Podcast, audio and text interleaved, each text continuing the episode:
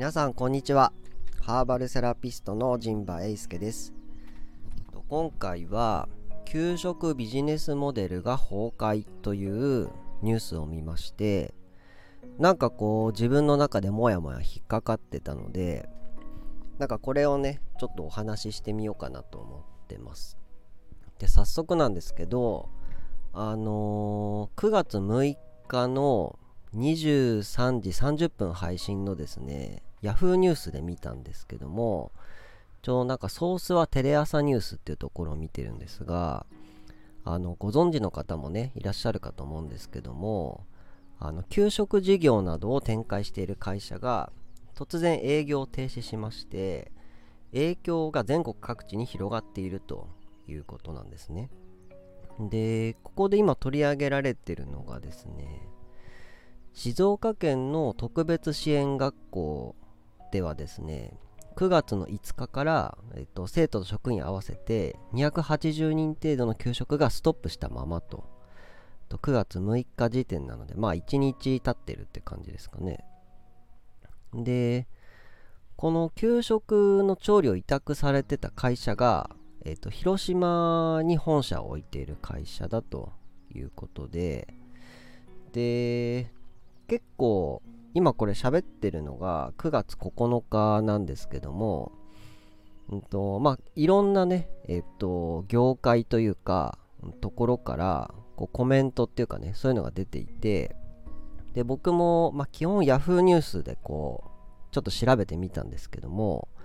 あのこの運営会社は全国各地に、うんとおよそ150施設あって、とまあ、給食業務をね、請け負っていると。で、まあ、うんとですね、例えば沖縄の那覇駐屯地の隊員食堂とか、秋田県もですね、県の消防学校の寮で給食をしていたとかですね、あと愛知県の県立総合看護学校での給食もやっていたと。で、うんと、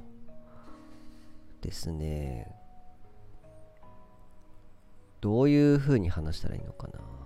で、まあ一応止まってしまったっていう事実があるわけですね。で、今回ここの僕が思っていることをま話すんですけど、あの、まあ僕は専門家じゃないので、うんと、よく分かりません、正直。なんでまあ話すなと 専門家じゃないのに話すなという方もいるかもしれませんが別に専門家じゃなくても話してもいいじゃないですか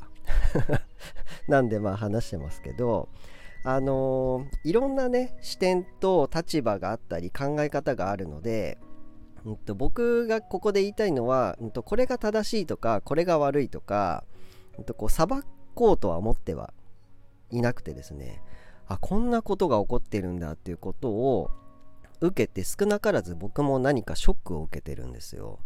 でそれをこう自分なりにちょっとこう話して整理したいなっていうのが目的なのでそのまずいいか悪いかは置いといてまずこういう事実が起きているんだなっていうことをね 僕なりにちょっとこう考えてまあ遊んでるという感じですかね。遊んでるって言ったらちょっと不謹慎かもしれないんですけどもうんとまあそうですね。考えているということです。であのー、間違ったことも言うかもしれないので、うんと、もし何か気になったことがあれば、あのー、この聞いた方もネットでね、検索するといろんな情報が出てくるので、うんと、それをちょっと見てみてください。でですね、この影響なんですけど、うんと、静岡県ではね、5つの学校約1000人に影響が出ているとかですね、うんと一応営業拠点が全国に23カ所あって21都道府県に、うん、と展開していたと。もうすごい大きい会社だったんですね。でこういうことも僕知らなかったんですよね。広島の本社のある会社が全国の給食を請け負って展開していたっていうことも知らなかったしうんとこういうふうにこう大手っていうかね大手なんですよねきっとね。大手がさ1個こううまくいかなくなってしまうともうなんかすごいいろんなとこに影響が出るっていうね。いうこともびっくりしました。なんか給食ってこう地元の企業とかでこうなんかやってるのかなってイメージがあったんですけどね。こうっていうね。なんかそういう驚きもあったわけですよ。だから僕のね無知を今こう晒して話せば話すほどあの給食業界のこの無知を僕は晒しているということでですね。まあちょっと恥ずかしいんですけどでも言わないとねあの分かんないしで間違ってることとかあと詳しいことをね知ってる方がいたらどっかでねお会いした時になんか教えてくれたらなんかいいなと思ってそういう話もねちょっとしてると。で特にうんとこの僕が引っかかったのがですねこの食堂運営会社の社長さんが出してるコメントで、まあ、これもまマスコミがどう切り取ったかちょっとわからないんですけども一応ねネットニュースに載ってる言葉っていうのが、うんと、ソフトランディングするため関係各位と交渉してきたが叶わなかったので苦渋の決断をした。食材費や人件費は高騰しているが業界は非常に安い。ビジネスモデルは崩壊しているというふうに言ってるんですね。で、こっからはちょっと僕のもう感覚で話し出しますけども、なんでちょっと間違ってたら申し訳ないんですが、3つぐらい、うん、とこれに関するニュースを検索してパッと読んだんですよ。でですね、うんと、なんかそのまあいろんな立場の人がコメントしてるんですけどもあの、急にこんなことになってるのは、うんと、どうしてなんだろうかみたいな原因とか理由をね納得したいのかなっていう気がしててでコメントを出してるんですよ。で一応なんか補助制度があったとかですねあと入札がなんかここの会社だけ極端に安いからちょっとおかしいよねみたいなこともなんかあったらしい。であとその値上げちょっとこのままではやっていけないんで値上げしたいんですっていう相談を学校とかにこうするとあの いやちょっと安くやってほしいとかですね。うんと言われたそうです。本当かどうかは分かりませんよ。であとすいません。ちょっとねニュースが行ったり来たりしてるのであれなんですけどもどこに帰ったっけかな。あ、これか。うんとね、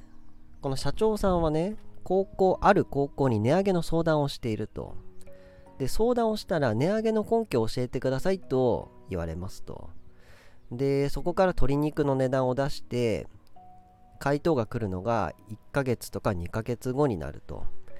で、その中でご飯おかわり自由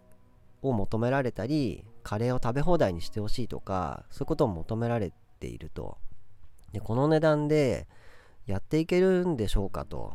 いう、まあ、若干ちょっと開き直りにも取れるんですが、うんと、なんかやってる人の苦労もわからんでもないなっていう気もするんですよ。あの、僕、擁護するわけじゃないんですけど、まあ、いろんな立場に立って考えてみると、うんと、なんかこう立体的にね物事を見れるのでなんかそういう風にまあディベートってそうじゃないですか。あの賛成派と反対派に分かれて30分賛成派の話をしたら今度30分後に反対派の話をしてくださいみたいな。なんかそういうのがディベートのなんかトレーニングであるらしいんですけどまあそれにちょっと近くてですねまあ社長の気持ちもわからんでもないなと。でただ学校側の気持ちもわかると。その値上げしてくれって言われてもその学校の人も値上げの説明を誰かにしなきゃいけない。まあ簡単に言ったら上司だと思うんですけどね。上司に説明しなきゃいけないから、あの、説明してほしいわけですよね。で、それをこう自分の中で噛み砕いて、で、上司に相談して、で、ハンコをもらって、じゃあこれで、じゃああげれます、あげれません、みたいなのが来るのが、まあ普通の仕事もしている中でやっていくと、やっぱ1、2ヶ月はかかっちゃうのかな、みたいな。っていう学校側の気持ちもわからんでもないし食堂を運営している立場からしてもえじゃあその12ヶ月結局据え置きみたいな。でじゃあなんか回答が来てでそっからじゃあこっちでやってみたいな。そしたらまた値段鶏肉の値段がまた上がっててと か。なんか結局なんかなんか無駄な作業をしてる。なんかその話を持ってってもまあ言い方悪いかもしれないけどこうのらりくらり交わされていて結局決断が出ないまま現状がこのまま走らなきゃいけなくてみたいな。で気づいたら1年経ってるけどなんか申請業務半日ずつやってたのに結局何も変わらないみたいなことも起きるんだろうなと。なんかこうじわじわただ体力を削られていくみたいなね。っていうこともあるのかなみたいな。でですねこのニュースのところには一応ね広島県では補助金の申請があったと。でこれがですね学校給食の経営事情に詳しい日本給食経営管理学会っていういろんな学会があるんですね。でこういう学会があってそこの理事長はのコメントが給食費は簡単に値上げできないし年度途中での値上げも難しいと。で学校給食以外の病院や高齢者施設などの給食施設も含めて共通の課題があると。で委託契約は企業の経営基盤を把握し適切な価格での契約が重要ですと。過去に経験したことのない価格高騰の場合は補助金の活用による補填なども考えるべきですよと、まあ、この管理学会の立場としてはねそういうことを、えー、と言うと。でまあそういうことしか言えないですよね。だってその管理学会としてはね何もしてなかったんですかと言われたらいやこういう制度もあるんですよということもあると。でただ、うんと、そういう制度があるにもかかわらず、うんと、申請をしてなかったそうなんですよ。でその理由について社長さんはね申請したとしても1食あたり30円しか高くならない上にとても手間がかかると。で従業員の手間と時間を考えたら申請しなかったと話していると。でこれもなんかまあどっちの気持ちもわかるんですよね。その学会的には一応、うんと、セーフティーネットじゃないんですけども、と、持続可能っていうかね持続していくために、うんと、管理学会としても、と努力してますよということを言ってはいますがただその給食業者の社長のコメントもなんかすごいわかるんですよね。そのいろいろ手続きとかね書類を揃えてとか、うんと、鶏肉の平均値を出してとか、んと、なんかガソリンも上がってるしとかでそういうのをこういろいろシミュレーションして、まあ、このぐらい値段を上げていただかないとちょっと今のクオリティとサービスはちょっとやっていけないですと。っていう感じになるじゃないですか。でも、まあ、その補助金をもらったとしても、まあ、たかが知れてると。でその申請にもめっちゃ手間がかかると。でその申請を誰かにやってもらうわけじゃないですか。なんでそもそも分かりませんよ。分かりませんけどもそもそもその日々の給食運営がカツカツだったと。でそんな中いろいろこう値上げとかがしてしまって立ち行かなくなってきた時にじゃあその仕事を誰かにやってもらわなきゃいけないからそれをやってもらえる人がまあいたのかとかじゃその人にまたじゃあお金を払わなきゃいけないみたいなことになっていてじゃあもうやめたと、まあ、心が折れたのかなっていう気もしないでもないとで、まあ、この会社はね、まあ、中小企業っていうかまあ大企業になるのかちょっと分類がよくわかんないまあ大きい会社なわけですよただそのまあ自営業っていうかねこう事業をやってるとその人の心が折れたらもう終わりなんですよ。もう明日からややりませんってなっちゃったら、もうおしまい。これはもう事業の大きい小さいにかかわらず、どんなところもそうだと思うんですよ。で、まあ誰かがそうやって代わりのね、引き継いでやってくれたりとか、こう、会ってなんとかやりくりしていたのかもしれませんが、まあ、心が折れてしまったんだなというふうに僕には見えるわけですね。で、まあこれでねでまあ大体なんとなく、うんと、僕が見たニュースのことは大体お話ししたと思うんですけどもこっからね僕がちょっと思う考察っていうかねこんなことが起こってたんだっていうことをを見てから僕がちょっと思ったり考えたりしたことなんですけどこれあの給食のビジネスモデルが崩壊って書いていう見出しなんですよ。でこれが僕結構ショッキングでそのうんとまあビジネスモデルが崩壊するっていうことなんですね。でこれ何を言ってるかっていうと昔はうまくこれで食っていけたけど今はもう食っていけませんっていう状況になってるってことですね。でこれがうんと何て言ったらいいのかな。この昔のやり方でうまくいってたけどいかなくなったっていうことなんですけどこれ環境が変わってしまったからだと思うんですよ。で環境なんでまあそのうまくいく方法はないっていう話 なになっちゃうかもしれないんですけど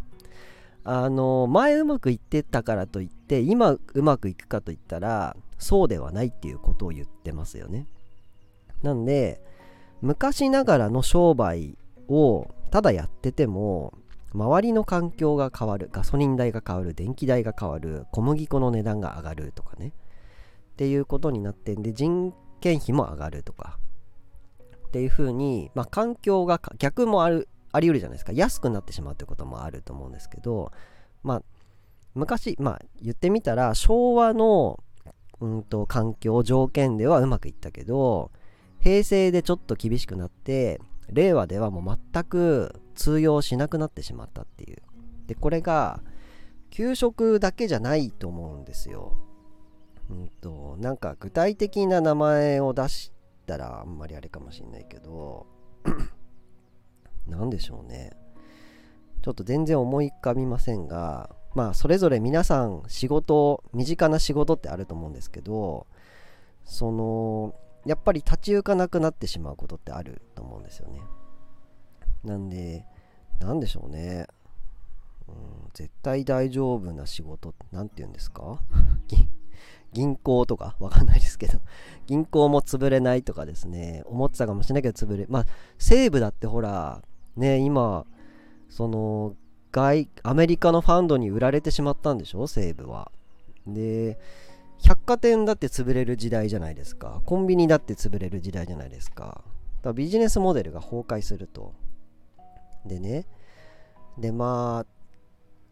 あなんでまあ過去のうまくいってたことをやってももううまくいかなくなる可能性が高いっていうことですね。それが言いたいことが一つ。であとうんと何言おうとしてたっけ？まあそれ すいません。なんか頭がこう行ったり来たりしてあれなんですけど。なんであのー、新しいことっていうかうんと前うまくいってたことはうまくいかないんですよ。うまくいくかもしれないけどうまくいかないと。なのでやっぱり今この令和で、うんと、いろんなね状況が自分を取り巻く状況が変わっている中で誰も正解がないわけですよ。言ったら。その昔給食ビジネスモデルっていう正解がまあなんだろう。例えばマクドナルドを出せばもう食いっぱくれませんみたいな吉野家をやれば食いっぱくれませんみたいななんかそういうのってあったと思うんですけど今もうそれも厳しいよとなっているわけじゃないですか。ってなったらやっぱ今の時代にあった、うんと、食いっぱくれないビジネスモデルを自分で考えて、うんと、実行していかなければならない構想して実行しなければならないっていうことなんですよね。なんで、うんとまあ、誰もわからないわけです。うまくいくかどうかは。なんで、うーん、なかなかね、やっぱ正解はないから、うんと、どうしていこうと。で、やっぱりこう、まあ、自分で考えてやっていくっていうのも一つなんですが、うんと、仲間とね、やっぱ相談してやっていかないと、答えがないですしうまくいくかもわかんないからやっぱその都度こう相談したりね考えながらやっていかないとなかなか今の時代仕事をねやっていくっていうのは難しいなっていう。であとまあもう一個思ったことがあいくつかあるんですけど今思い出せたことが あの今のビジネスモデルってなんかちょっと悪いことしないとなんか稼げないみたいな印象が僕あるんですけど皆さんそんなことないですか？例えばその結構ニュースにな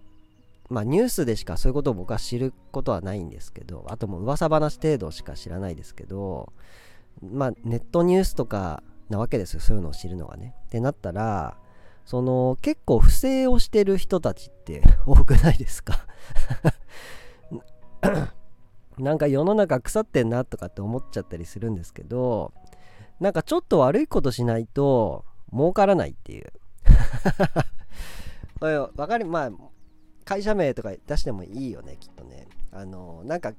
中古車の会社あるじゃないですか。とかもなんかちょっと何て言うんですかね。ちょっとこう非人道的なえそういうことやっていいんですかみたいなことをやって怒られてるとかですね。あと何でしょうね。今ちょっとなんか Yahoo ニュースなんか押してみようかな。なんか出てくるかな。悪いニュース。悪いニュース。何でしょうね。まあ政治？政治でもねなんか逮捕されてる人が出たりとかさ。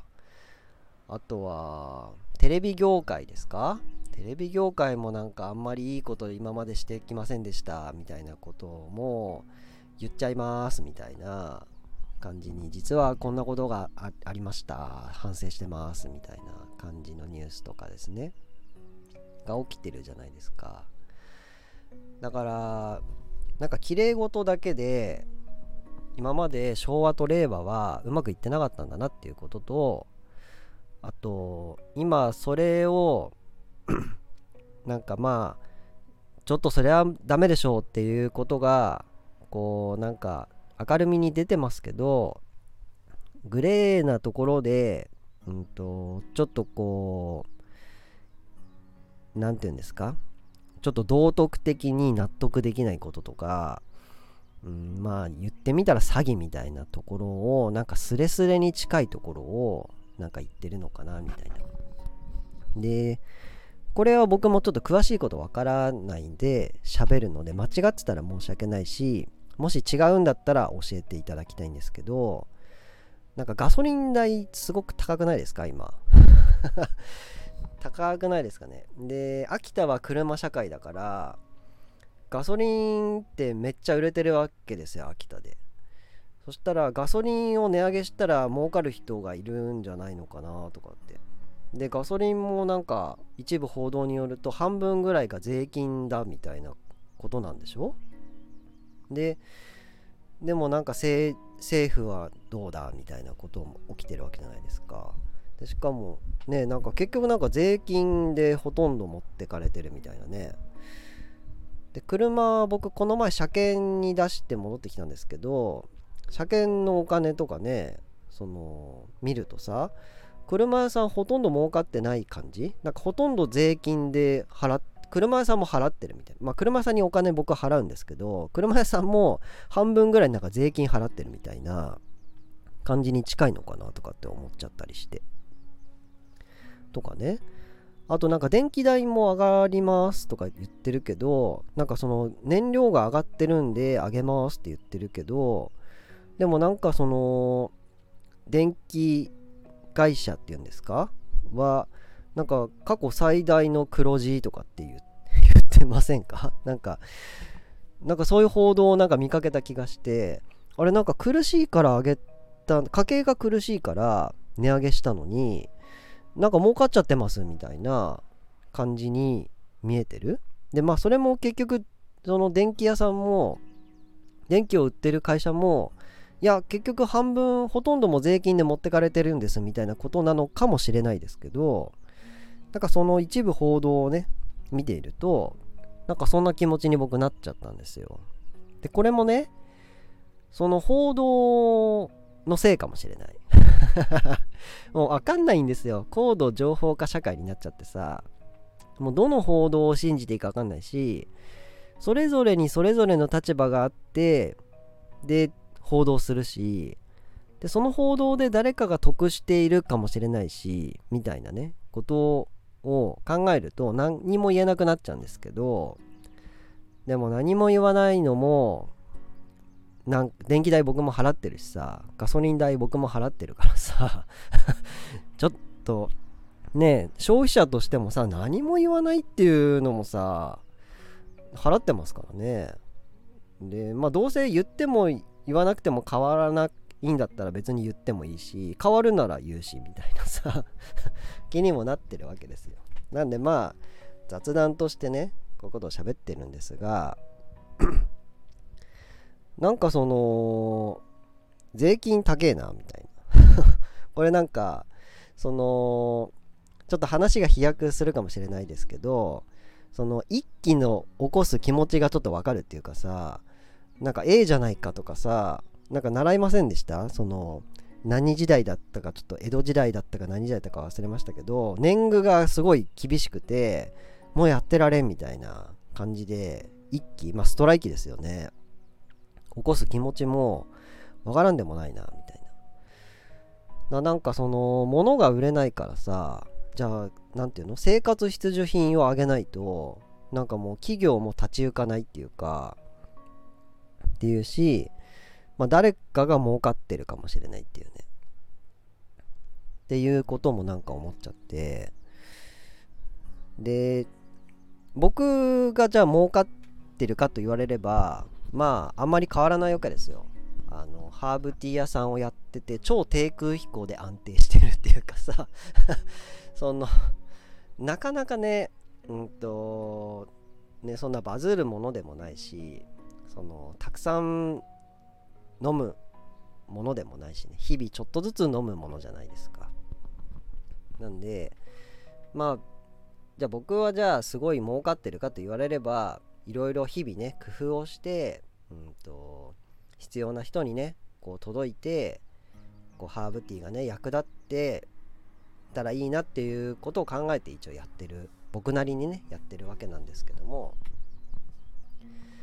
なんかその不景気なのは僕だけかもしれないっていう考え方もあるわけですよ。そのだって儲かってる人もいるわけじゃないですか。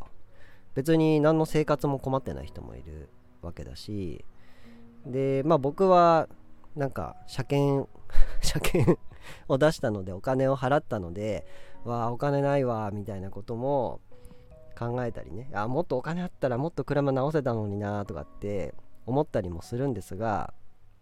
僕だけが儲かってないっていう可能性もありますよね。他のねコーヒー屋さんとかねすごい儲かってるかもしれないしね。わかんないですよ。なんで景気がいいとか悪いっていうのも自分が結局そういう景気のいいところにいるかどうかっていうだけだったりするのかなみたいなね。ということでなんかそういういろいろなねこのビジネスモデルが崩壊っていうことをきっかけに、まあ、自分の僕のハーブティービジネスモデルってどうなってるのかなとかですね。なんか他の僕の友達とかもすごいいろいろ工夫して毎日頑張ってこうやってるけど なんか大丈夫かなみたいな。ままず自分のね心配をしろっていう話なんですけどやっぱね周りの仲間がさうまくいってないと自分もうまくいってる気いく気がしないからさなんか周りの人たちなんかどうやって頑張ってんのかなとかってなんかちょっとね思ったりもしてでまあちょっとそろそろねだいぶ喋ったんでまとめますけどまあ前成功したことをもう一回やってもうまくいかないこともあると。で東京でうまくいってるものを秋田に持ってきてもうまくいかないっていうことも大いにあると。で逆もあるわけ。秋田でうまくいってもそれを東京に持ってってもうまくいかないっていうこともあって。なんでそれぞれの環境とか条件とか場所で、えっと、正解っていうかねうまくいく方法が違うと。でかつその正解も古くなっていく、まあ、賞味期限があるわけですよ。なんでやっぱその都度状況に合わせて対応していかないとなかなかね会社会社っていうか仕事を続けていくことは難しいんだなっていうことを思いましたっていうお話です。もうまあこれを聞いてもねあの何の解決策にもなりませんが、うんと、まあまあなんか考えてやるしかないなっていうことですね。ということをお話ししました。というわけで、えー、今回のラジオは以上となります。えっ、と最後宣伝ですね。えっ、と私はハーブティーを、えっと、売ってますのでもしこのラジオが良かったなと思った方はですねどこかでハーブティーを買っていただけると大変励みになります。えっと、オンラインストアね、通信販売から購入もできます。秋田市では、えっと、エリア中市にあるアグリ中市というところで、えっと、購入できます。あと、なんかこういうのが欲しいという方がおられましたら、えっと、LINE とかね、連絡を取っていただければ、えっと、対応できますので、よろしくお願いします。あと、秋の新作で、うんと、紅茶を始めています、僕。で、あのー、8月に先行販売しまして、あの、ラベンダー紅茶がすごく好評でした。で、秋はね、涼しくなってきたらあったかい飲み物も飲みたくなりますし、夏の疲れがね、ぼちぼち出始めたりしますし、冬をね、乗り切るための体力もね、つけていかないといけませんので、そういう時にあのハーブティーでね自分を整えていくっていうことも、えっと、すごいおすすめな時期になってますのであの新作のねハーブ紅茶あのー、今ちょっとずつ手作りしてえっとストックね貯めていってますので見かけたらぜひあの試しにね買ってみてください。というわけで今回のラジオは以上となります。えっとご視聴いただきましてありがとうございました。それではまた会いましょう。